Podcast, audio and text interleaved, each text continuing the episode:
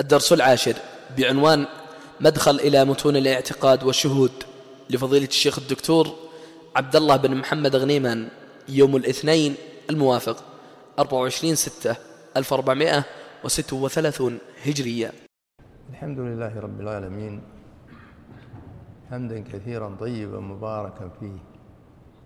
صلى الله وسلم على عبده ورسوله نبينا محمد وعلى آله وصحابته ومن سار على نهجه ودعا بدعوته إلى يوم الدين. وبعد الله جل وعلا أكرم بني آدم على كثير مما خلق وجعل لهم عقولا أسماعا أبصارا وأوجد آيات كثيرة وخلق لهم الجنة والنار. لأنه خلقه خلقهم لعبادته.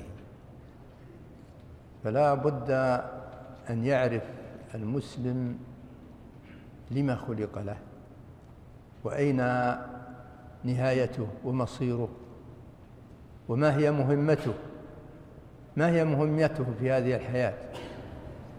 لا بد أن يعرف هذا. والمدخل إلى العقيدة أمور واضحة جلية.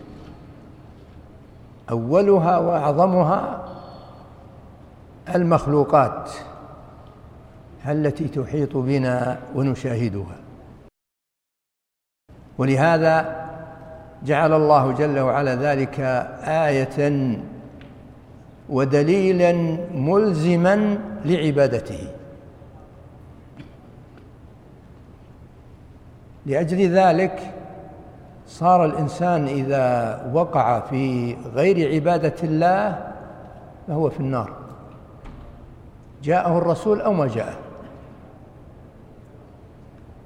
بخلاف الصلاة والصوم والحج والزكاة هذه لا بد أن يأتي الرسول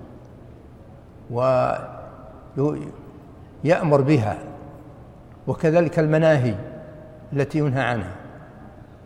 أما العبادة فهذه أمرها واضح والعبادة هي التوحيد هي توحيد الله.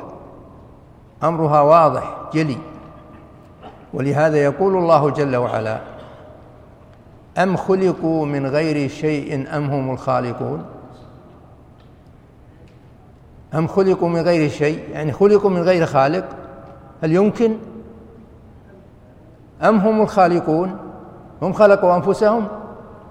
يمكن؟ لا يمكن. إذن لا بد أن لهم خالقا خلقهم هو الذي يجب أن يعبدوه. وبعد ذلك يقول أم خلقوا السماوات والأرض؟ أكبر المخلوقات المشاهدة السماوات والأرض. أم خلقوا السماوات والأرض؟ ما خلقوا شيء. إذن الخلق كلهم لا يملكون مع الله شيئا. والذي يملك هو الخالق. هذا لا يخفى على أحد. أمره واضح وجلي.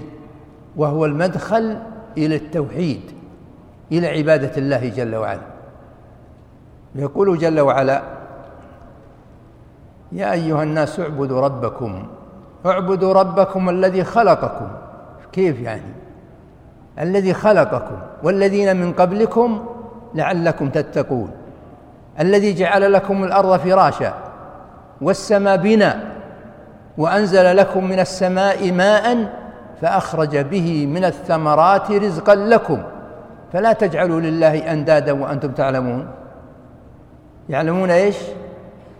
يعلمون يقينا أن الله هو الذي خلقهم وهو الذي خلق من قبلهم.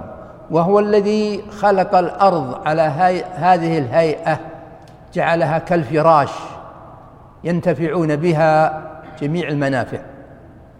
وهو الذي رفع السماء فوقهم يشاهدونه وهو الذي ينزل من السماء من الفوق ماء فيخرج به من الثمرات ما يأكلونه ويقتاتون به وما تأكله أنعامهم.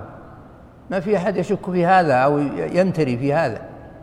ولهذا قال فلا تجعلوا لله أندادا وأنتم تعلمون. تعلمون هذه الأشياء.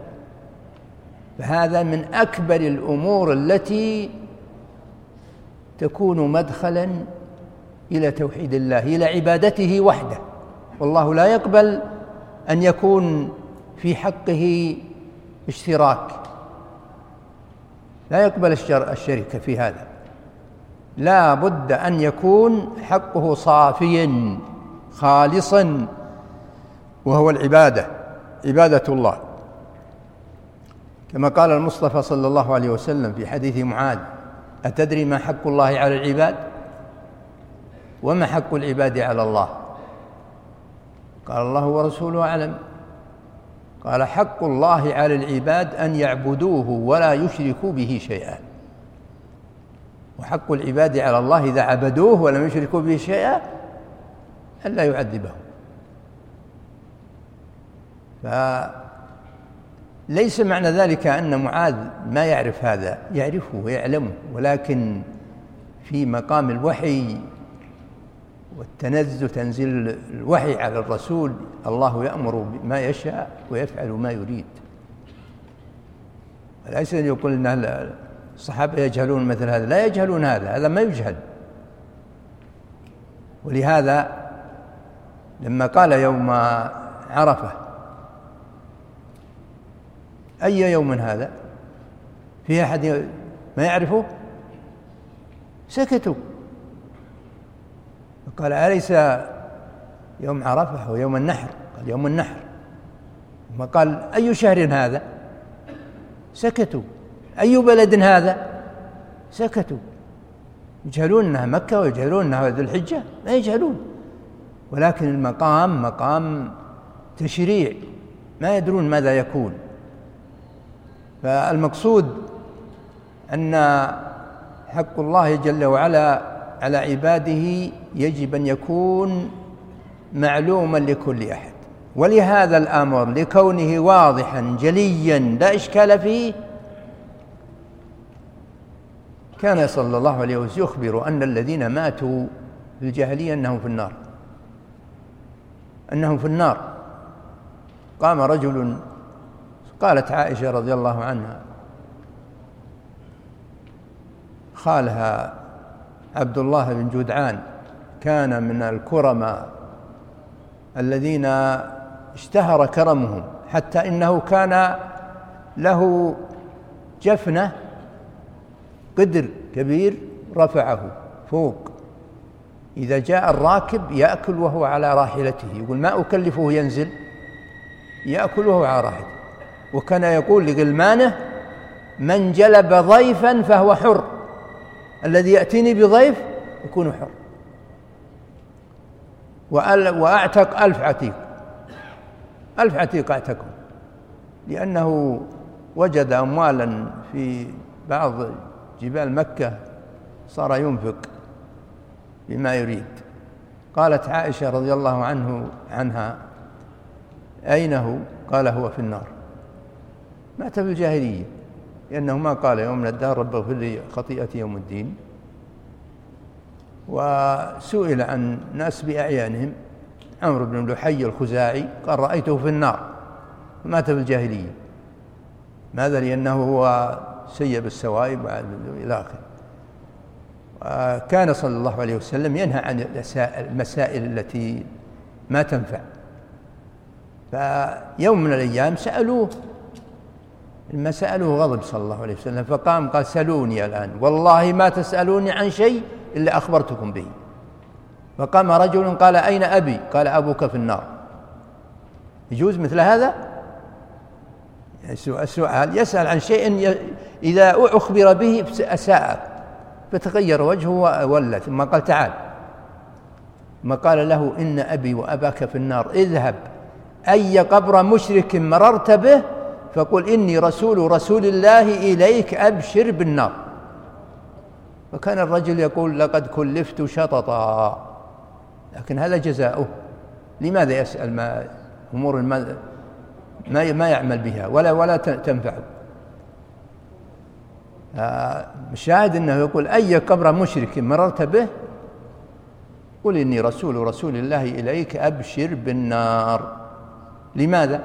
ما جاءهم رسول.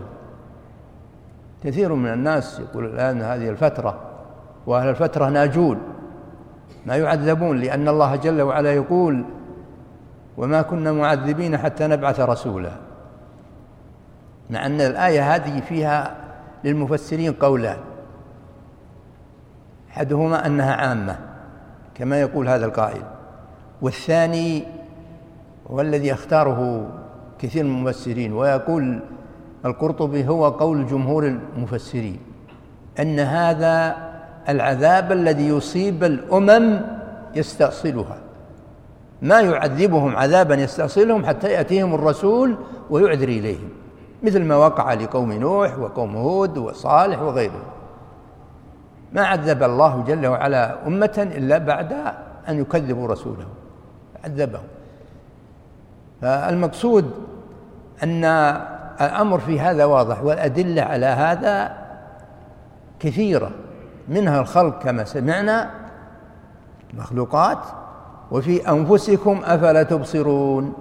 خلق الإنسان نفسه دليل. دليل على وجوب عبادة الله. ولهذا أكثر الله جل وعلا من ذكره في كتابه جل وعلا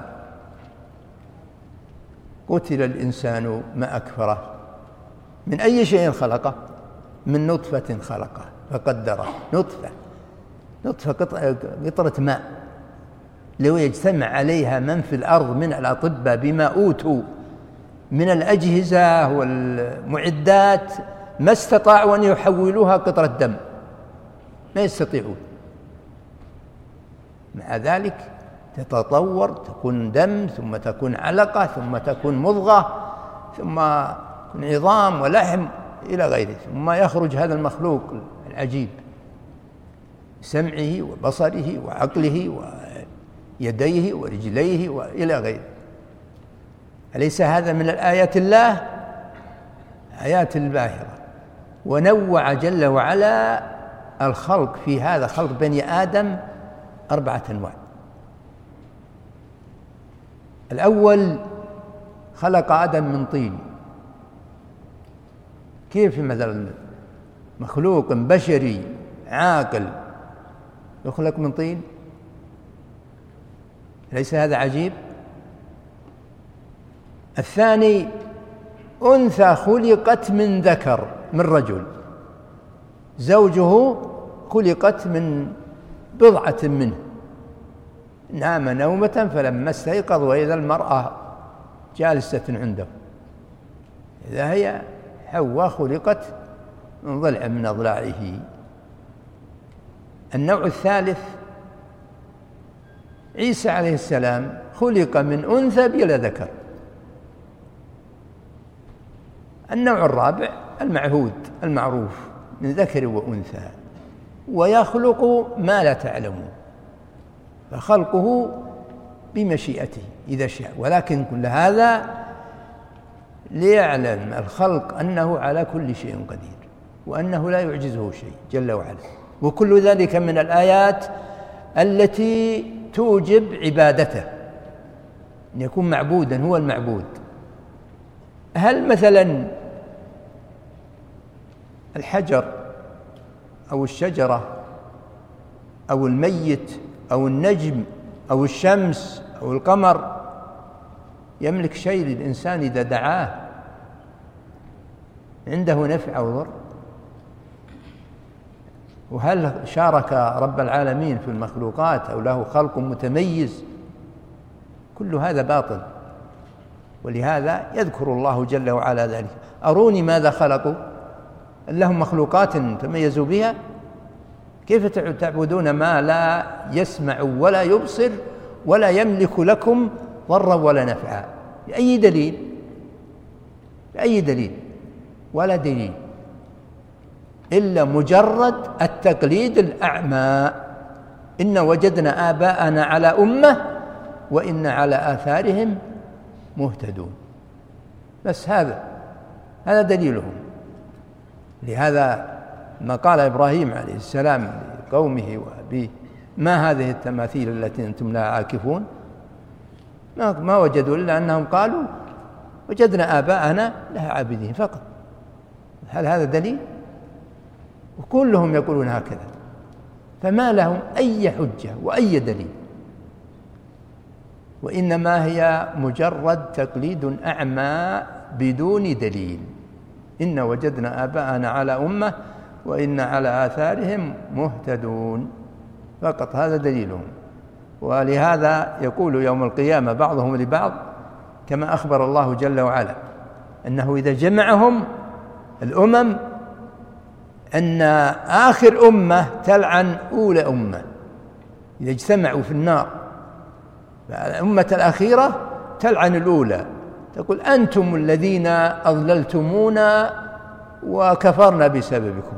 ثم تعود الأخرى ثانية بالعدل ما عندكم ما عندكم عقول؟ ما عندكم سمع وبصر ونظر وفكر؟ أنتم كفرتم باختياركم. أنتم الملعونون. فكل واحد على الثاني. وكذلك إبليس رئيس الشر يخطب فيهم إذا اجتمعوا في النار. حتى قال بعض المفسرين يوضع له منبر قالوا لازم يوضع له منبر.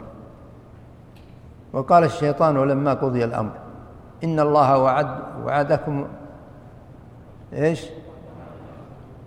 ووعدتكم فأخلفتكم. وما كان لي عليكم من سلطان إلا أن دعوتكم فاستجبتم لي يعني مجرد دعوة فقط. فلا تلوموني ولوموا أنفسكم. ما أنا بمصرخكم وما أنتم بمصرخي. إني كفرت بما أشركتموني من قبل. كفر بطاعتهم قل ما أنا بمغن عنكم بشيء وما أنتم بمغنين عني من شيء. مجرد كل واحد تبرأ من من الآخر وكل واحد لعن الآخر. كما في دعوة إبراهيم عليه السلام ويوم القيامة يلعن بعضكم بعضا. يكفر بعضهم بعض. هم هكذا. ومن ومن أعظم العذاب كون الإنسان يجمع مع إنسان يرى أنه هو السبب في تعذيبه هو السبب في هلاكه. فالشر كله والعذاب كله يجمع في جهنم نسأل الله العافية. ولهذا جاء في حديث الذباب في النار. لماذا؟ الذباب في النار لأنه مؤذي. المؤذيات كلها في النار. فكل ما يؤذي يكون في النار. ما قال جل وعلا الخبث كله يركب بعضه على بعض الخبيث ويجعل في جهنم. فالمقصود أن الإنسان عنده العقل عنده السمع عنده الفكر وعنده الآيات الآيات المحيطة به. وقد خلق للعبادة ثم ينحرف يذهب يعبد مخلوق مثله بل أقل منه. يعبد حجر ولا يعبد شجرة ولا يعبد قبر ميت تراب. يصبح يطلب منه النفع والضر والدفع وغير ذلك. هذا من الانتكاس العقلي والفطري. انتكاس حقيقة. لو استعمل فطرته أو استعمل عقله استعماله الصحيح لعرف أنه ليس هذا محل العبادة العبادة لله وحده جل وعلا. فإذا الخلق من المداخل التي يدخل معها إلى التوحيد. لأن المدخل المدخل هو مدخل إلى الشيء الطريق الباب الباب الذي تدخل معه. والآيات التي ذكرها الله جل وعلا في هذا كثيرة لا حصر لها كثيرة جدا. جعلها حجة على العباد وأنها تقطع الخصام والاحتجاج فهي حجة. ومع ذلك أرسلت الرسل إليهم ولكن الرسل يأتون بالشرائع. فهذا أمر متقرر كونه المعبود هو الله غير أنهم انتكسوا وعبدوا غيره. فكانت دعوات الرسل أول ما يدعون إليه اعبدوا الله اعبدوا الله ولا تشركوا به شيئا. كل ولقد بعثنا في كل أمة رسولا أن اعبدوا الله واجتنبوا الطاغوت. يعني كل رسول يقول لهم اعبدوا الله واجتنبوا الطاغوت.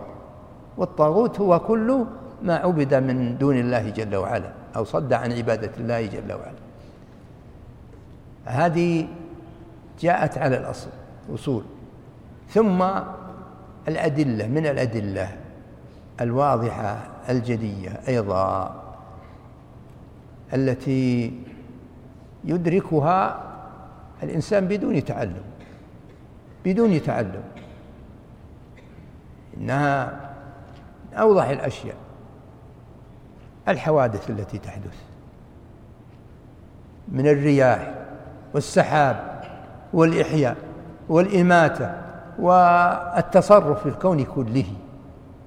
ما الذي يأتي بها؟ هل هي نفسها؟ كلا أبدا. ولهذا يقول جل وعلا إن في خلق السماوات والأرض واختلاف الليل والنهار والفلك التي تجري في البحر وما أنزل الله من السماء من ماء فأحيا به الأرض بعد موتها وبث فيها من كل دابة وتصريف الرياح والسحاب المسخر بين السماء والأرض لآيات لقوم يعقلون. كلها آيات واضحة جلية. والآيات إيش؟ العمامة الظاهرة الجلية التي تدل على الحق تدل على وجوب عبادة الله. هذا كثير كثير جدا. فهذا الذي يجب أن يفكر فيه الإنسان ويدخل معه إلى عبادة الله وحده. يعبد الله وحده جل وعلا. ومن ذلك أشياء كثيرة جدا. منها ما قصه الله جل وعلا علينا في الأم في في القرآن من ما صنع في المؤمنين والكافرين. من حينما كفر من كفر من بني آدم لأن أول بني آدم كانوا على الحق على التوحيد. كما يقول ابن عباس مضى عشرة قرون وهم على التوحيد. ثم حدث ما حدث فحدث الشرك فتتابعوا على الشرك. والعجب أن الله جل وعلا أهلك كل من على الأرض لما أرسل نوح أول رسول أرسل إلى أهل الأرض نوح. فكفروا به. ما آمن به إلا قلة وما آمن به إلا قليل. فأنجاهم في السفينة ثم أهلكهم. ماذا صار بعد ذلك؟ جعل الله جل وعلا ذرية نوح هم الباقين ونوح خلف ثلاثة أولاد. فهو أبونا الثاني أبو البشر الثاني الأب الأول آدم والثاني نوح الذين معه لم تبقى ذرياتهم. فصار مثل ما صار في قوم نوح من هؤلاء من ذريته. صار الكفرة صاروا تتابعوا على الكفر. أمة بعد أمة. قص الله جل وعلا علينا قصتهم قصة نوح ودعوته كيف بقي فيهم ألف سنة إلا خمسين عام يدعوهم. هذا الدعوة وقت الدعوة يعني تسعمائة وخمسون سنة. وقت دعوته قومه. فأيس منهم ولا يلد إلا فاجرا كفارا. فأهلكهم الله جل وعلا. فهل يوجد مثل هذا؟ الغرق الذي قال الله جل وعلا الأرض تنبعي والسماء ترسل فالتقى الماء على الماء. فغطى جميع اليابس في الأرض. صارت كلها بحرة بحر. ولا نجا إلا من في السفينة فقط حتى الحيوانات. ولهذا قال الله جل وعلا واسلك فيها من كل زوجين اثنين. يعني بهائم وغيرها لأنها هي هي الذي بقيت. الباقي هلك. ثم قوم هود عليه السلام وهم جبابرة خلقوا بسطت لهم الدنيا والخلق وجاءوا بأشين كان قال نبيهم. تبنون في كل ريع تعبثون. يبنون بنايات هائلة. وقالوا من أشد منا قوة؟ أرسل الله عليهم الريح. سخرها عليهم سبع ليال وثمانية أيام حسوما. فترى القوم صرعى كأنهم أعجاز نخل خاوية. لأنهم كبار دوال هلكهم الله جل وعلا. هل يوجد مثل هذا؟ هذه ما هلكت هذه الأمة عن آخرها. وخرج نوح عليه السلام ومن آمن معه سلمهم الله. خرجوا منهم فأهلكهم الله جل وعلا. وهكذا من بعده من الأنبياء. صالح عليه السلام اقترح عليه قومه أن يخرج لهم ناقة من الجبل. ما يكون هذا الاقتراح من باب التعنت. الناقة تخرج من الجبل. الجبل يولد نوق ولكن الله على كل شيء قدير. فأخذ العهود عليهم أنها إذا خرجت الناقة واشترطوا على أنها ترويهم حليبا. كل أهل البلد يشربون منها ويرون اشترط عليهم أنهم يؤمنوا وإلا إن لم يؤمنوا يهلكهم الله. قالوا نعم. فخرجت الناقة من الجبل معها ولدها. فكانت تشرب الماء يوم فإذا وردت شربوا حليبها وهي شربت الماء. و ثم لم يؤمنوا عقروها. فأهلكهم الله. صاح فيهم جبريل صيحة واحدة. فماتوا عن آخرهم في لحظة. هكذا غيرهم من الأمم. وشعيب و ولوط وغيرهم الذين قص الله عليهم. هذه من الآيات من الآيات التي تجعل الإنسان يعبد الله وحده جل وعلا. ومن ذلك آيات الرسل التي لا تشبه ما يصنعه البشر ولا يمكن أن يأتي بها أحد من البشر. مثل الناقة هذه. هذه آية جعلها الله آية لصالح. هذه معجزة من المعجزات هائلة. ناقة تخرج من جبل. هذه يعني تجعل الإنسان ترغم الإنسان إذا كان ما عنده تعنت ولا عنده كبر وإباء أنه يؤمن. ولا يتردد في هذا ويعلم أن هذا لا يمكن يقدر عليه أحد فهو من آيات الله جل وعلا. كذلك عصا موسى. عصا كان يتوكى عليها ويهش بها على غنمه. يهش بها على غنمه يعني يضرب الشجرة تساقط الورق ويأكل الغنم تأكل الغنم. هذا الهش على على غنمه. فقال له جل وعلا ألقها فألقاها فإذا هي حية تسعى. حية فهالت. موسى فهرب. ولا هاربة. دعاه ربه جل وعلا. أقبل ولا تخف.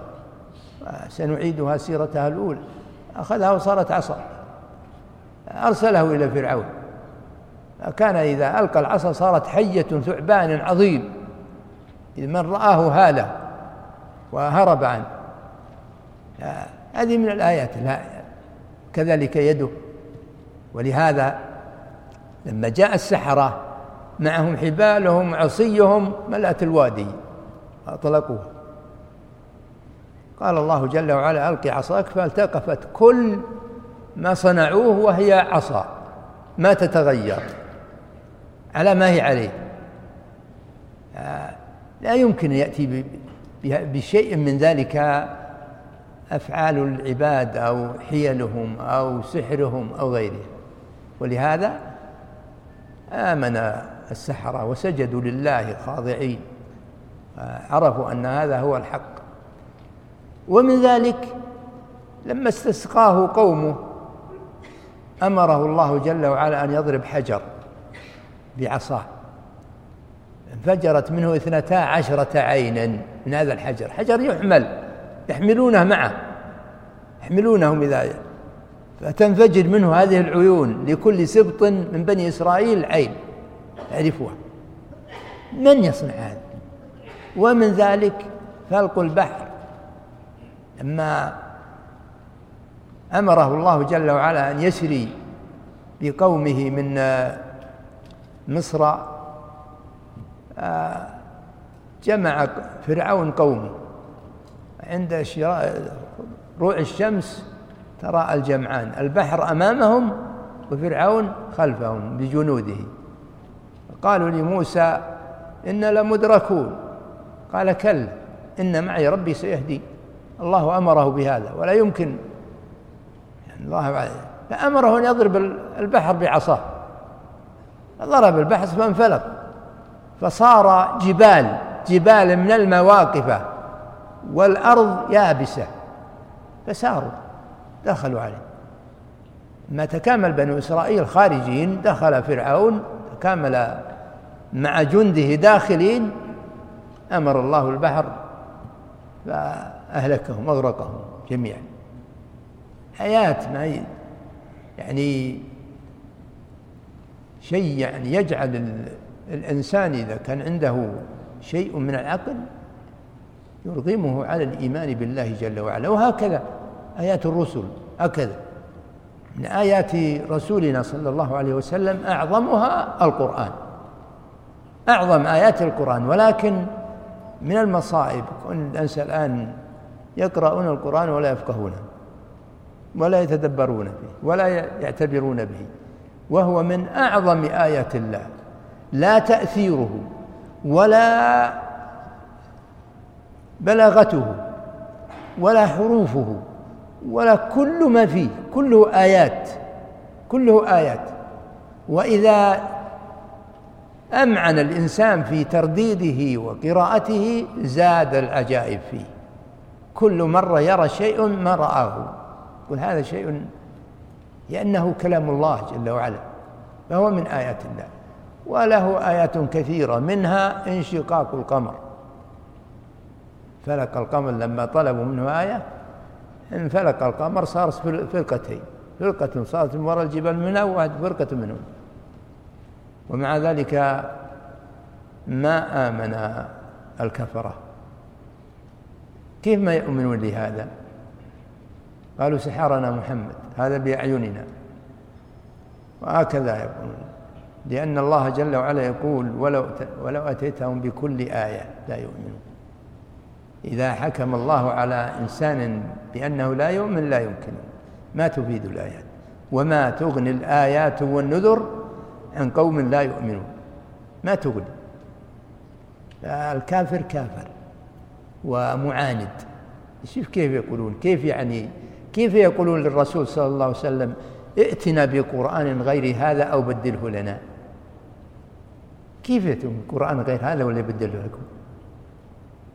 لأن القرآن يعني يتحداهم يقول ائتوا بسورة مثله إن كنتم صادقين. فيعجزون. فالمقصود أن الآيات في هذا كثيرة آيات كون مثلا يأمر الشجرة وتأتي إليه. الشجرة تأتي قبل عروقها وتأتي إليه ثم يأمر بها ترجع إلى مكانها. وأشياء كثيرة مما كان يفعله صلى الله عليه وسلم آيات من الله جل وعلا. تكثير الطعام ونبع الماء من بين يديه. يوم في بعض غزواته. طلب ماء يتوضأ فيه في إناء. فاجتمع الصحابة عنده قال ما لكم؟ قالوا وليس عندنا ماء. فوضع يده في الإناء فصاروا يشربون ويتوضؤون. قيل لأنس كم كانوا؟ قال لو كانوا ألف لكفى ينبع من بين أصابعه. آه، من إيه كذي؟ هل يمكن بشر أنه يعمل من ذلك؟ في غزوة الأحزاب. وهو يحرف يحفر الخندق مع أصحابه رضي الله صلى الله عليه وسلم ورضي الله عنه. شاهد جابر بن عبد الله الرسول متحزم واضعا على بطنه حجر فيه جياع. قال ليس على هذا صبر. فاستأذن قال يا رسول الله إذن لي أذهب إلى البيت. يذهب إلى بيته يسأل أهله هل عندهم شيء؟ حتى يقدمه للرسول صلى الله عليه وسلم. ذهب إلى زوجته قال هل عندك شيء؟ قالت عندي صاع شعير. صاع من شعير وعندنا بهمة بهمة صغيرة. فقال إذن أذبح البهمة واطحن الشعير وسأدعو رسول الله صلى الله عليه وسلم مع رجلين. يعني طعام ثلاثة ثلاثة رجال يكفيهم. فذهب وأخبر الرسول. قال يا رسول الله عندي طعام طعام لك واثنين معك. ماذا قال؟ أمر أن ينادى في في القوم في المسلمين. جابر يدعوكم إلى الطعام. كل المسلمون. فتالوا شحيلة. لما قرب البيت ذهب إلى زوجته. قال جاءك رسول الله والمسلمون. كانت المرأة عاقلة قالت أخبرته؟ قال نعم. قال إذا ما علينا. هو أعلم. دخل صار يتفل في العجين وبالبرمة اللحم على النار. ثم قال قدموا لكل عشرة. كل عشرة قدموا لهم. فأكلوا عن آخرهم وبقي كما هو كأنه ما أخذ منه شيء. من أين هذا؟ قل جابر رضي الله عنه مات أبي وعليه دين. آه لما جاء التمر جابر كان له نخل. طلبت من أصحاب الدين أن يأخذوا التمر ويسامحوا بالبقية فقالوا لا تمر ما يكفي ولا نصف الدين. فذهب إلى النبي صلى الله عليه وسلم. يستشفع به. فشفع فأبوا. قال خذوه وسامحوه. فأبوا. قالوا لا. لابد يؤدينا حقنا. فقال له اصرم النخل واجمعه وإذا جمعته فأخبرني. جمعه فذهب وجلس عليه ودعا ثم قال أوزن لهم وزن لهم وبقي له خير كثير. جاء قال بقي لي ثلاثة عشر وسق. بعدما استوفوا جميع ماله. فقال له صلى الله عليه وسلم اذهب أخبر أبي بكر وعمر. قال قد علمنا ما دام الرسول صلى الله عليه وسلم في آيات كثيرة آيات الرسول صلى الله عليه وسلم أشياء كثيرة من هذا القبيل.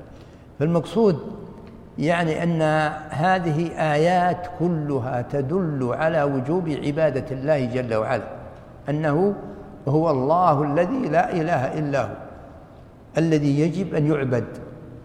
والأمور في هذا ظاهرة جلية ولا خفى لأحد فيها ولا عذر لأحد في جهلها أن يجهلها. فهي التي تدعوه إلى وجوب عبادة الله جل وعلا. ولو تتبعنا مثل هذه لطال الوقت يعني لأنها كثيرة ولكن يجب يكن يكفي النوع نوع من هذا الشيء حتى ننتقل إلى أمور أخرى. نسأل الله جل وعلا أن يرزقنا الهدى والتقى والعلم النافع والعمل الصالح لأن هذا هو الغاية التي ينبغي أن يكون الإنسان يسعى خلفها. لعل الله جل وعلا أن ينجيه من عذابه. فلا بد من توحيد الله أو عذابه. الله أعلم. وصلى الله وسلم على نبينا بسم الله الرحمن الرحيم. الحمد لله رب العالمين. صلى الله وسلم وبارك على عبده ورسوله نبينا محمد. وعلى آله وصحابته والتابعين لهم بإحسان إلى يوم الدين. وبعد حقيقة يعني أن التوحيد مهم جدا. معلوم أن الأمور كلها مبنية على التوحيد. وإذا ما صح توحيد الإنسان ما صحت أعماله ولا استقامت. لهذا الرسول صلى الله عليه وسلم بقي ثلاثة عشر سنة وهو يدعو إلى التوحيد. فقط يقول قولوا لا إله إلا الله ومعلوم أنهم يفهمون اللغة ويعرفون معنى لا إله إلا الله. ما هو مثل الوقت الحاضر الذي الناس جهلوا أمورا كانت بديهية مثل العبادة. مثل الإله التأله جهل جهلوه. لهذا وقعوا في المخالفات العظيمة التي هي مناقضة مناقضة للتوحيد تماما. فتجد الإنسان يقول لا إله إلا الله ويدعو مخلوقا. يستنجد به يستجد به. هذا سبب الجهل اللغة. ولهذا تجد الأعداء أعداؤنا من الكفار والنصارى وغيرهم يركزون على تنميع اللغة وإفسادها اللغة العربية. مرة يدعون إلى أنها صعبة ومرة يدعون أنها ما يستقيم عليه الناس وأنها لأنهم يعرفون يعني النتيجة ما هي. إذا جهلت اللغة جهل القرآن جهل جهلت دعوة الرسول صلى الله عليه وسلم. فوقع الناس في المخالفات وفي الجهل الفظيع. فلهذا ان هذا اللغة العربية دين. دين يجب أن يكون الإنسان يقرأه تدينا لله وطلبا لفضله لأنه لا يفهم كتاب الله ويفهم خطاب الرسول صلى الله عليه وسلم إلا بهذا إلا بذلك. لهذا جهل جهلت معاني القرآن. جهل تحدي القرآن الذي هو أكبر آية أنزلها الله جل وعلا على رسوله صلى الله عليه وسلم وجعله محفوظا تولى حفظه إلى يوم القيامة إلى أن يأذن الله جل وعلا بهلاك البشر ونهايتهم فيرفعه جل وعلا إليه. يبقون ما يعرفون لا معروفا ولا منكرا. المقصود أننا خلقنا لعبادة الله جل وعلا كما قال جل وعلا وما خلقت الجن والإنس إلا ليعبدون. فلهذا قل من أهم الأمور كون الإنسان يعرف كيف يعبد الله. هذا فرض عيني على كل أحد. لا يعذر أحد بجهله. وكلنا كل مقبور مكلف سوف يسأل يوم يوضع في قبره يقال له من تعبد وبأي شيء تعبد؟ يعني ما هو الدين الذي تدين به؟ أول من الذي تعبده؟ ثم يقال له بأي شيء تعبده؟ يعني برأيك ولا بوضع الناس بأوضاع ولا بإيش ومن الذي جاء بهذا الذي تتعبد به؟ هذه أسئلة ثلاثة. لا بد لكل واحد أن يسألها قال ما من ربك وما دينك ومن هذا الرجل الذي بعث فيكم؟ المسألة ما هي يعني يبي يتعلم الإنسان أشياء يحفظها ثم يكتبها في الامتحان. ما بهذا بهذه المثابة. إن لم يكن الشيء ثابت في قلبه وقد تحلى به وعمل به لن يستطيع الإجابة. أبدا. بعد ذلك انتهار ويشاهد العذاب أمر صعب. فلا بد أن يكون عن يقين. لهذا يقول الله جل وعلا يثبت الله الذين آمنوا في الحياة الدنيا وفي الآخرة ويضل الله الظالمين ويفعل ما يشاء. هناك تثبيت ثبت إذا لم يكن الإنسان عاملا وقلبه متيقن ما يستطيع أن يجيب. ولهذا يقول إذا كان موقنا أجاب. قال ربي الله وديني الإسلام. إسلام عام. وهذا رسول الله. جاءنا من عند الله بالهدى بالإسلام. يقول وما يدريك؟ وما يدريك؟ وش ما يدريك يعني ما الدليل؟ يقول قرأت كتاب الله وآمنت به. هذا الدليل. قرأت كتاب الله وآمنت به. إذن العمدة عندنا كتاب الله. قرأت كتاب الله وآمنت به. فيقال فيقولان له هم اثنان. قد علمنا. يعرفون إنه من من المؤمن من ال... إذا كان عنده ريب مرتاب عنده تشكك يتلعثم. آه, آه ما أدري. رأيت الناس يفعلون شيء ففعلته أو رأيت أو سمعتهم يقول شيء فقلت. هذا التقليد تقليد اللي يتبع الناس. وقالوا لا يضربونه بمطراق من حديد حتى يلتهب قبره نارا عليه. ويقولان لها ما دريت ولا تليت. ما دريت يعني ما تعلمت ولا تلوت كتاب الله جل وعلا تؤمن به. أنت تركت ما خلقت له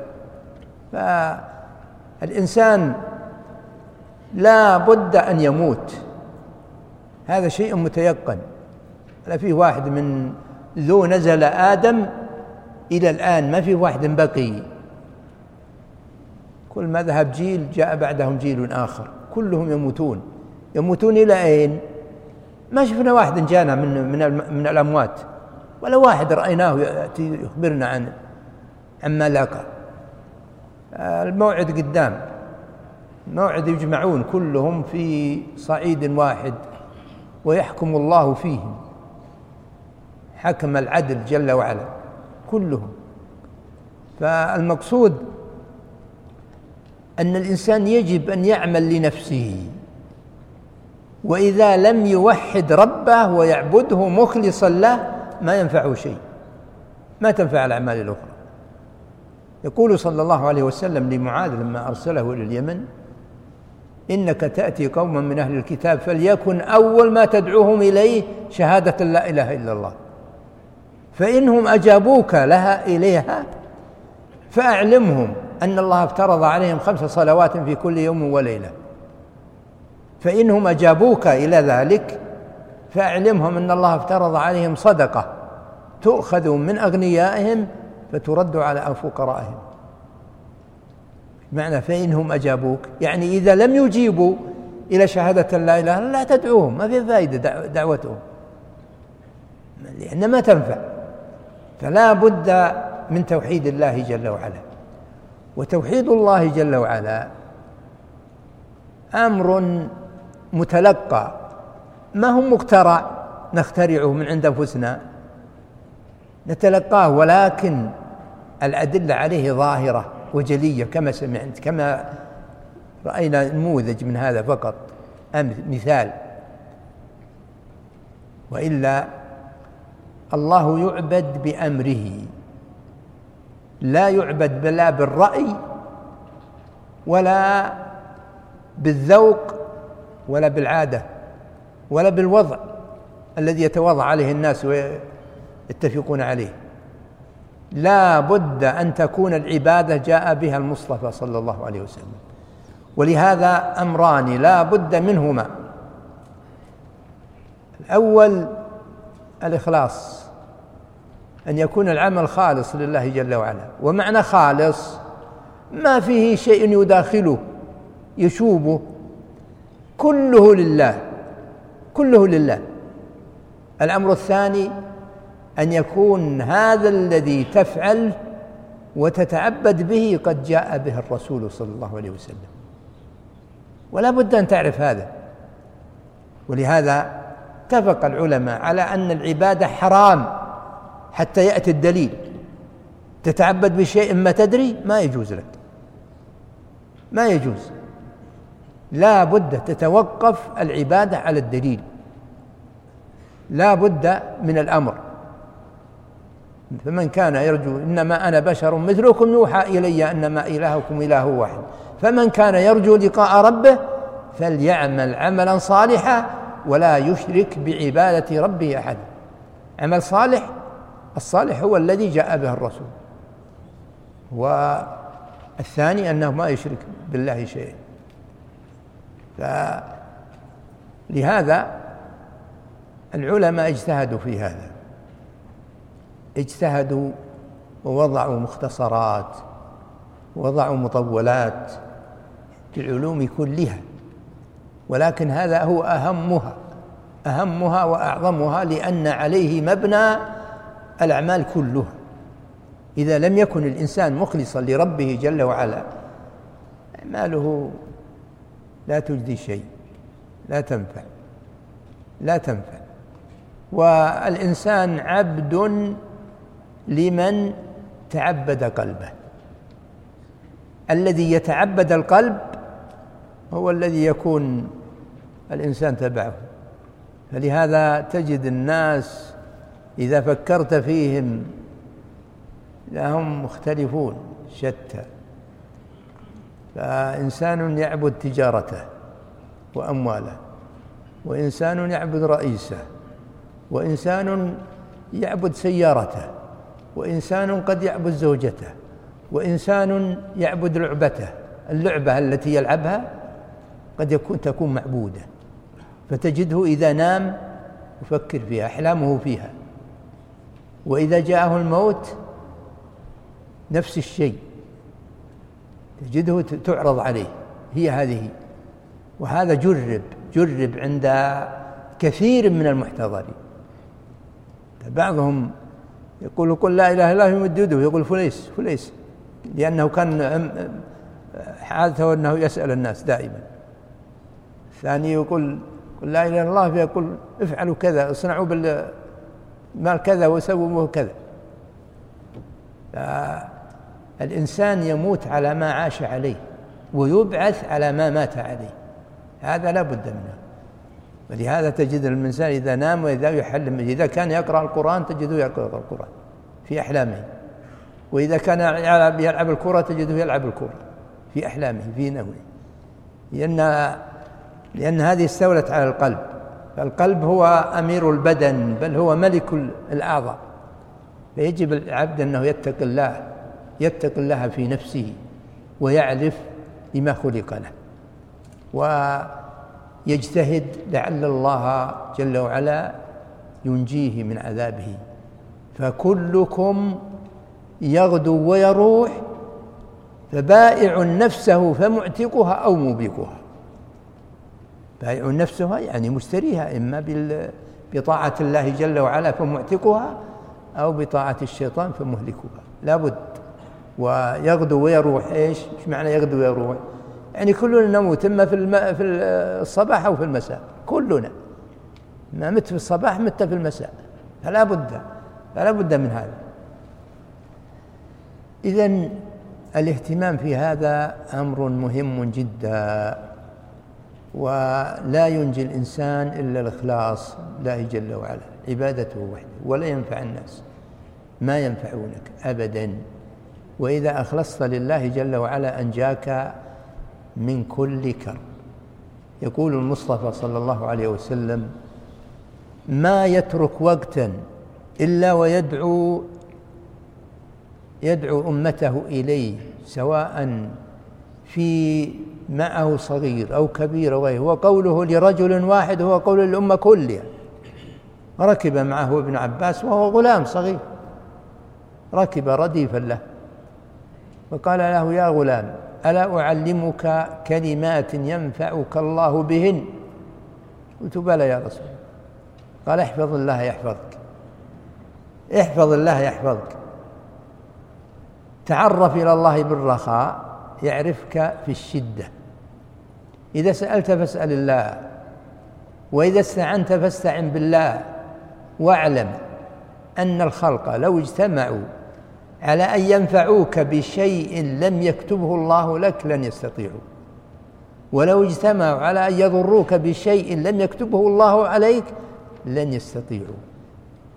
جفت الأقلام وطويت الصحف بما هو كائن إلى يوم القيامة. هذا تعليم للتوحيد بجميع فروعه. وقوله احفظ الله يحفظك. الجنزة من جنس العمل. كيف يحفظ الله؟ أحد يحفظ الله؟ المعنى احفظ أوامر الله ونواهيه. احفظ أوامره أن تضيعها. واحفظ نواهيه أن ترتكبها وتنتهكها. فإذا حفظت ذلك حفظك الله. وحفظ الله للعبد إما أن يكون حفظه لصحته ولعقله ولأيضا ما يحتاج إليه. إن الإنسان لا بد أن يكون عنده شيء يحتاج إليه في هذه الدنيا. يحفظه الله فيها وأعظم من هذا حفظه في دينه. أن يكون مستقيما على طاعة الله. هذا هو أهم شيء. فالله يحفظه. لأن الجزاء من جنس العمل. ما قال إذا سألت فاسأل الله. إذا سألت فاسأل الله جل وعلا هو اللي بيده خزائن الأشياء كلها. وهو الذي سبب الأسباب. جعلها أسبابا وإذا شاء عطلها. فإذا سألت الله جل وعلا أعطاك بما بلا حساب. كان رجل من أهل بغداد. جاءه رجل من من الشرق من نيسابور أو من غيره حاج. ومعه فلوس. فقال ودعك هذه الفلوس حتى أرجع من مكة. بروح للحج فأخذها وعلى أنه يذهب إلى مكة راح وتصرف فيها. وكتبها في أنه أعطاني فلان كذا وكذا أمانة فأنفقها. الرجل كان من الصالحين. فقها في أمور ملزمة. على أنها ستأتي سيتحصل عليها قبل أن يرجع. حساب أنه الرجل ما ذهب إلى مكة. حال بينه وبينه أمور فرجع إليه وإذا الفلوس ما هي عنده. قال هات الفلوس. قال انظرني الليلة. فذهب يسأل ربه جل وعلا. ضاقت حيلته. فكان عنده خرج من بيته ما يدري كيف يصنع. خرج من بيته يقول له غلام إلى أين قال ما أدري. مشغول الإنسان حتى فكره راح عنده. فذهب وألقاه الله جل وعلا في المسجد قعد يصلي ويدعو ربه. فإذا إنسان خلفه معه الفلوس اللي نفس العدد.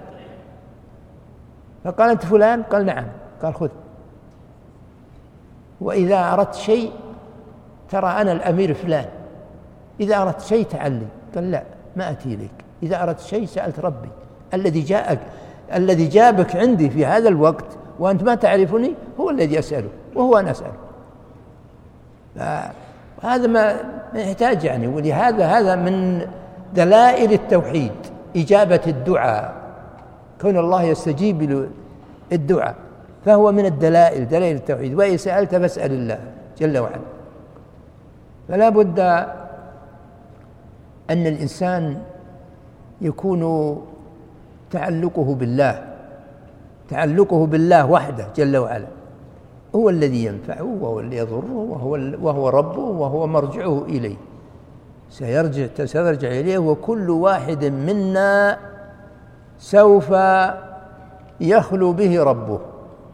كما قال صلى الله عليه وسلم حديث عدي كل واحد منكم سيكلمه ربه ليس بينه وبينه ترجمان ولا حاجب يحجبه كل واحد ذكر أو أنثى كل واحد.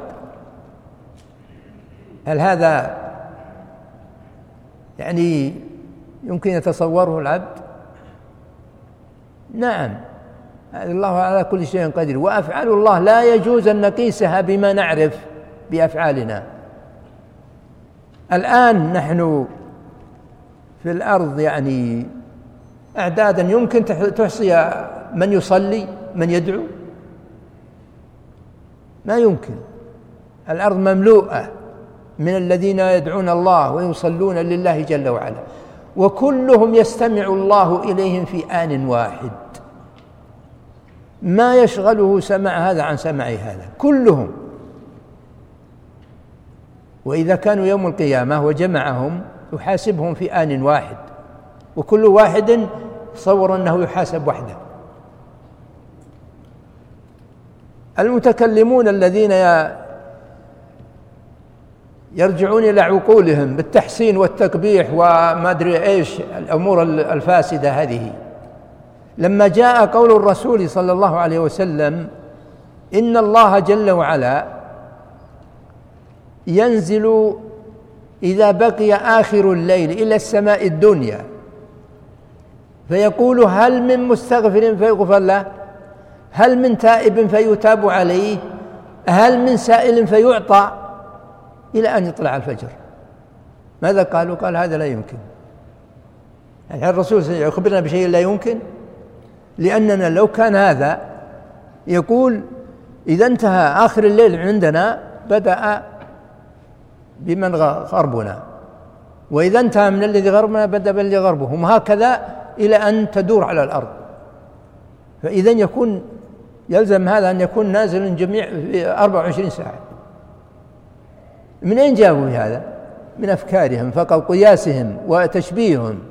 تشبيه الله جل وعلا بأفعالهم. هذا هذا هذا توحيد هذا ولا تنديد وشرك بالله جل وعلا؟ نقول إن أفعال الله لا يجوز أن تقاس بأفعالك ولهذا إذا جمعهم الله جل وعلا يوم القيامة يحاسبهم في آن واحد كلهم وكل واحد يرى أنه هو الذي يحاسب كما أنه يستمع إليهم الآن في دعواهم وسؤالهم وصلاتهم في آن واحد. والسماء مملوءة مملوءة ولا الأرض ما تمثل ولا جزء من أحد السماوات جزء صغير. وكلها كما يقول الرسول صلى الله عليه وسلم أطت السماء وحق لها أن تئط. والأطيط هو صوت الحمل الذي يصله صرير. ما فيها موضع قدمين إلا وملك ملك قائم أو ساجد أو راكع وكلهم يدعون الله ويسبحونه لا يفترون الليل والنهار وكلهم يستمع الله لهم يعني واحد. ولا يشغله هذا عن هذا. فالله على كل شيء قدير. فإذا من أين يقاس مثل هذا؟ وينظر إلى هذا. فالأقيسة والرجوع إلى الأفكار وإلى العقول في هذا مظلة ومزلة ومهلكة. ولهذا هلكوا وزلوا حتى صار أحدهم ما قال أحدهم أحد كبارهم. كبار هؤلاء الذين اشتهروا حتى سموه إمام الحرمين. إمام الحرمين يقول في درسه وهو في مسجد الرسول صلى الله عليه وسلم كان الله ولا مكان. وهو الآن على ما كان عليه قبل خلق المكان. قام رجل من أهل السنة أمامه قال دعني من هذا الكلام. ولكن أخبرني عن شيء أسألك عنه. إذا قلت يا الله أجد دافع يدفعني أني أطلب ربي من فوق. ما ألتف يمين ولا شمال حتى يكون في في كل مكان. كيف أدفع هذه الظروف حتى أصدق بكلامك؟ فماذا صار؟ وضع يده على رأسه ونزل من الكرسي وصار يبكي. قال حيرني الرجل حيرني. رجل رجل عمره سبعين سنة. كلها مضاها بالتعلم يحار في كلمة. هذا علم؟ هذا؟ هذا جهل. لو كان قرأ في كتاب الله وآمن به كما ما حار ما ما جاءته مثل هذا الحيرة. في كلام مثل مثل هذا. فإذا المرجع والعمدة والتعمد ما قاله الله وقاله رسوله. وإذا أشكل على الإنسان شيء يقف يتهم نفسه يتهم عقله يتهم فكره. ما هو يقول هذا مستحيل هذا فيه كذا هذا فيه كذا. ثم إن العلماء وضعوا لنا مناهج ووضعوا لنا كتب كتب مبادئ وفي المثل يقولون العلم يبدأ بصغاره قبل كباره.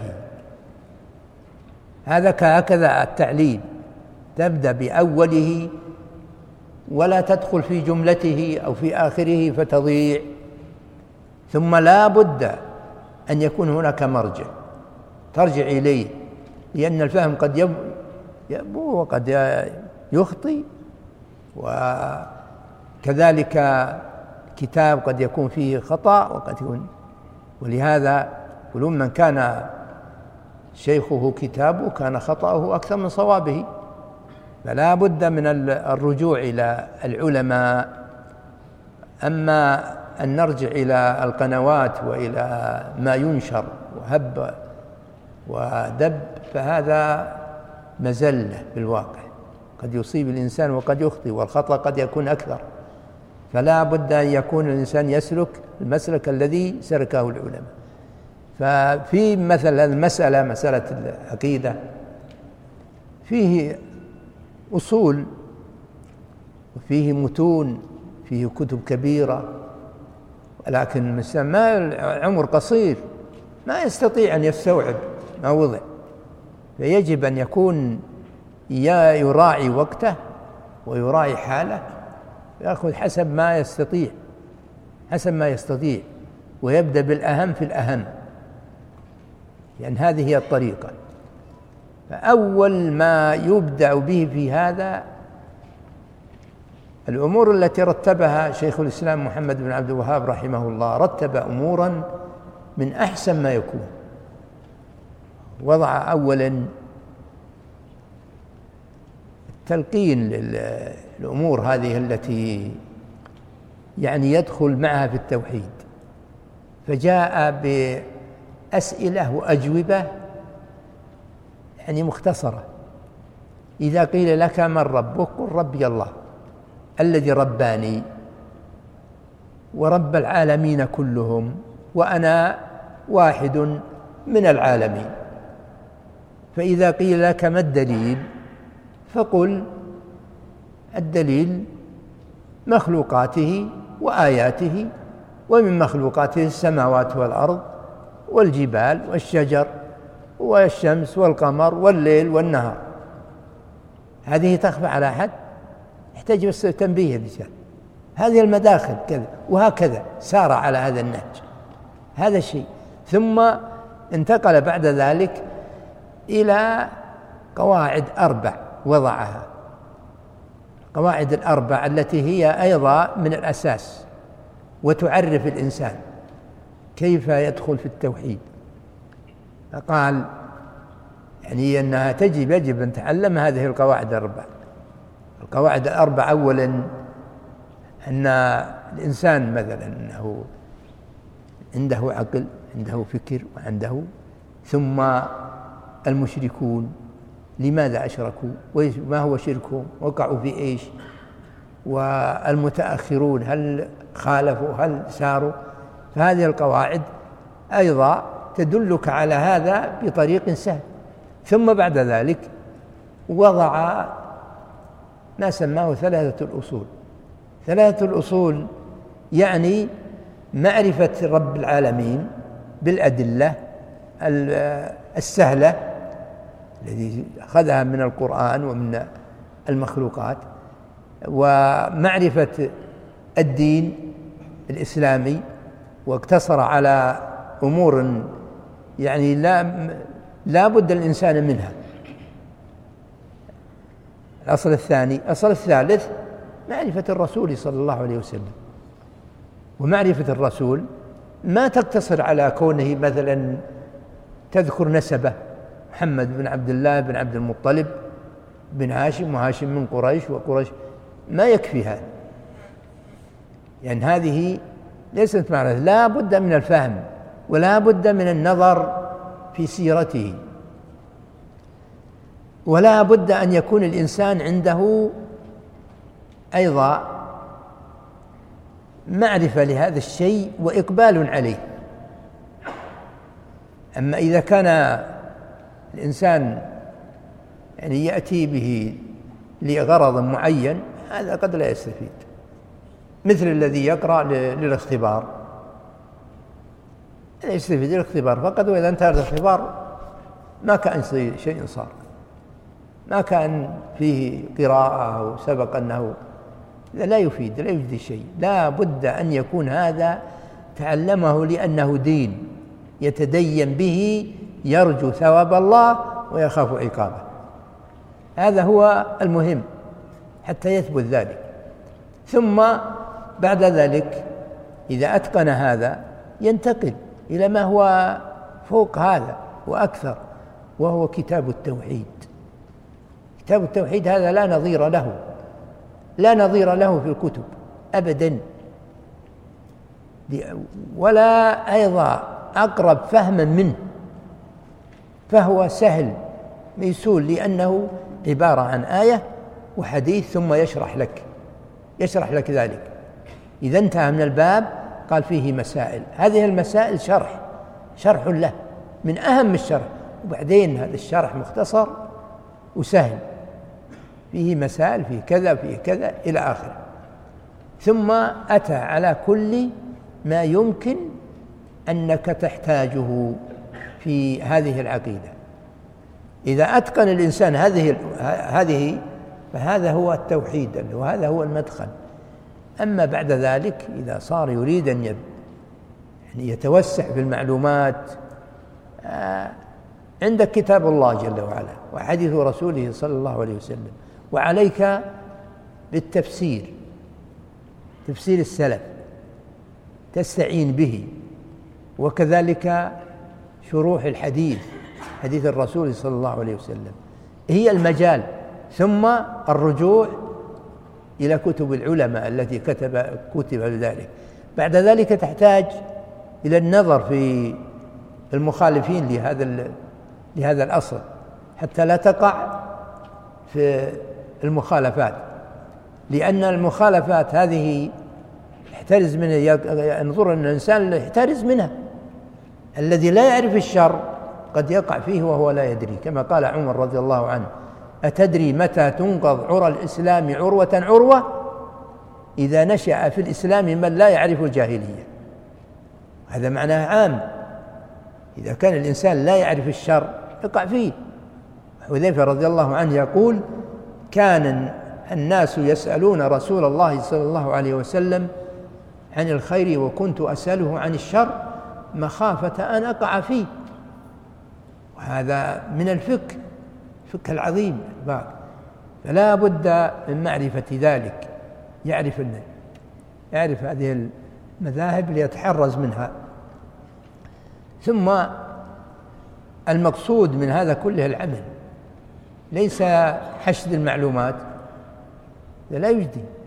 ثمرة العلم العمل أن يعمل ويجتهد. إذا علم شيء عمل به فيبارك له بعلمه وعمله ثم يكون له صلة بربه دائما.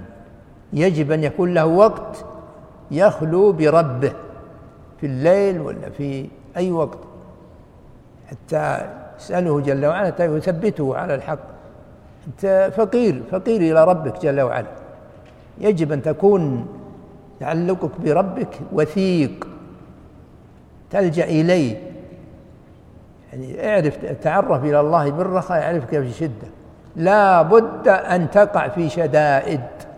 لا بد. لا بد أن تمرض. لا بد أن يأتيك الموت. والموت شديد من الشدائد. فمن أعظم الشدائد الموت سيأتيك. إذا وقعت فيه وأنت لك صلة بالله سوف تنجو بإذن الله. وإذا كان الإنسان مؤمنا بالله متقيا موحدا أشد ما يلاقي الموت. وما بعده أيسر منه. وإن كان بخلاف ذلك أيسر ما يلاقي الموت. وما بعده أشد منه. هذا شيء لا بد منه. أمور يجب أن يكون تكون بين عينيك دائما دائما. فنحن سائرون. سائرون إلى ما خلقنا له. ما خلقنا لنموت وتنتهي القضية. لو كان الأمر هكذا كان الأمر سهل. ميسور سهل. ولكن مشكلة. أمامنا جنة ونار. ونبقى فيها مئة سنة. ما خالدين فيها ما دامت السماوات والأرض. ما في موت سواء كنت في الجنة أو في النار. ما في موت. تبقى دائما أبدا. الإنسان خلق للبقاء. ما خلق للفناء. والهلاك. خلق ليبقى خلقه الله جل وعلا ليكون. ولكن أكثر الناس أين؟ أكثرهم في جهنم. أكثرهم.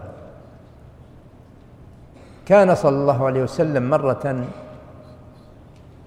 في مسير من المسيرات وكل مسيراته إما للعمرة والحج أو للجهاد في سبيل الله. ما في تجارة ولا فيه مسيار ولا فيه اجتماعات كله في جهاد في سبيل الله كله. في مسير ما فقرأ هذه الآية يا أيها الناس يا أيها الناس إن زلزلة الساعة شيء عظيم. يوم ترونها تذهل كل مرضعة عما أرضعت وتضع كل ذات حمل حملها فرفع صوته. عرف الصحابة لما صوته أنه يريد أن يجتمعون فاجتمعوا. فقال أتدرون متى هذا؟ ترى الناس سكارى وما هم بسكارى ولكن عذاب الله شديد. يوم تضع كل ذات حمل حملة. يعني أتدرون متى هذا؟ قالوا الله ورسوله قال هذا يوم ينادي الله جل وعلا آتم آدم بصوت. يا آدم أخرج بعث النار من ذريتك. فيقول يا رب وما بعث النار؟ فيقول من كل ألف تسعمائة وتسعة وتسعون. هذا بعث النار من ذرية آدم. من كل ألف تسعمائة وتسعة وتسعون. مثل نجاح بعض الدول التي يضعون مثلا الاختيارات والمنادات للرئيس. يصير خلاص ينجح ب 999 بقي واحد بس هو اللي خالف فهذه هذا بعث النار. عند ذلك قال الصحابة رضوان الله عليهم يعني أمر صعب. أينا ذلك الواحد يا رسول الله؟ أينا ذلك الواحد؟ قال أبشروا أبشروا. ما أنتم في الناس إلا كالشعرة السوداء في جلد الثور الأبيض أو قال كالشعرة البيضاء في جلد الثور الأسود. يعني وش الشعرة في جلد الثور؟ شعرة واحدة. ثم قال منكم واحد من يأجوج ومأجوج تسعمائة وتسعة وتسعون. إيش معنى هذا؟ يأجوج ومأجوج يعني أنهم من ذرية آدم أنهم الكفرة. كفر كلهم يأجوج ومأجوج. فهم فالمقصود يعني مقصودنا في هذا أن أكثر بني آدم في النار أكثرهم في النار. هل الإنسان يعني يرضى أن يكون مع هؤلاء؟ يجب أن يجتهد يجتهد. ويكون موحدا لله جل وعلا على كل حال. على كل حال الأمر والحمد لله ميسور. ما دام أنك أصبحت مسلم فاعلم أن هذا اختيار من الله لك. فيجب أن تشكر الله وتحمده. وإذا مت على الإسلام على الإسلام التي تمسك جاء به الرسول صلى الله عليه وسلم. يعني تشهد أن لا إله إلا الله. وأن محمد رسول الله وتقيم الصلاة وتؤتي الزكاة إذا كان عندك مال. هو لازم وتصوم رمضان وتحج البيت فقط. هذه هذه الخمس. إذا مت وأنت موقن بهذه فأنت في الجنة. وإن أصابك ما أصابك. وإن أصابك يعني الذنوب لا بد منها. كل عنده ذنوب. ولهذا كان الصحابة يهتمون كثيرا. قلنا أخبرنا بعمل يدخلنا الجنة. يقول تعبد الله لا تشرك به شيء وتقيم الصلاة وتؤتي الزكاة وتصوم رمضان وتحج البيت. فقط هذه الخمس هذه التي تدخل بها الجنة. فإذا كان الإنسان المسلم على هذا فهو من أهل الجنة. فيبشر بهذا ويثق بربه جل وعلا ويحمد الله أنه جعله مسلم. هذا من أكبر النعم وأعظمها وهي هذه هي التوحيد توحيد الله جل وعلا وعبادته. أو التوحيد أنك تعرف الكتاب الفلاني وتدرسه وتعلم ما فيه ما يلزم هذا ليس هذا لازم. فتوحيد أنك تعرف ربك تعرفه بأسمائه وصفاته وكذلك تعبده بحقه الذي أوجب لك. فالله جل وعلا توحيد الله جل وعلا الأقسام الثلاثة أقسامه. توحيد الربوبية أنه هو الرب وحده ليس معه مشارك له وهو الذي أوجد كل شيء وحده. وأسماؤه وصفاته تخصه لا يشاركه فيها أحد. فهو سميع وبصير والإنسان سميع بصير. ولكن الإنسان سمعه وبصره يليق به وبضعفه والله سمعه وبصره يختص به يليق بجلاله. وكذلك إذا قلنا يد الله وعين الله ورجل الله هكذا فهي تخصه لا تشبه ما يكون للمخلوق. فهذا توحيد توحيد معناه. هذا توحيد الأسماء والصفات أنه يكون له هذا خاصة لا يشاركه فيه أحد. كما أن توحيد العبادة يجب أن يكون له تعبد الله وحده فكذلك أسماؤه وصفاته تكون خاصة له توحده بها أنه واحد فيها وكذلك مخلوقاته كونه الخالق هو واحد فيها لا يشاركه فيها. فهذا هو أصل التوحيد وهو المدخل إلى أن يثبت ذلك في قلبك. أسأل الله جل وعلا بأسمائه وصفاته أن يجعلنا من الموحدين المخلصين لربنا جل وعلا وأن يتقبل منا. فهو السميع العليم وصلى الله وسلم وبارك على عبده ورسوله نبينا محمد.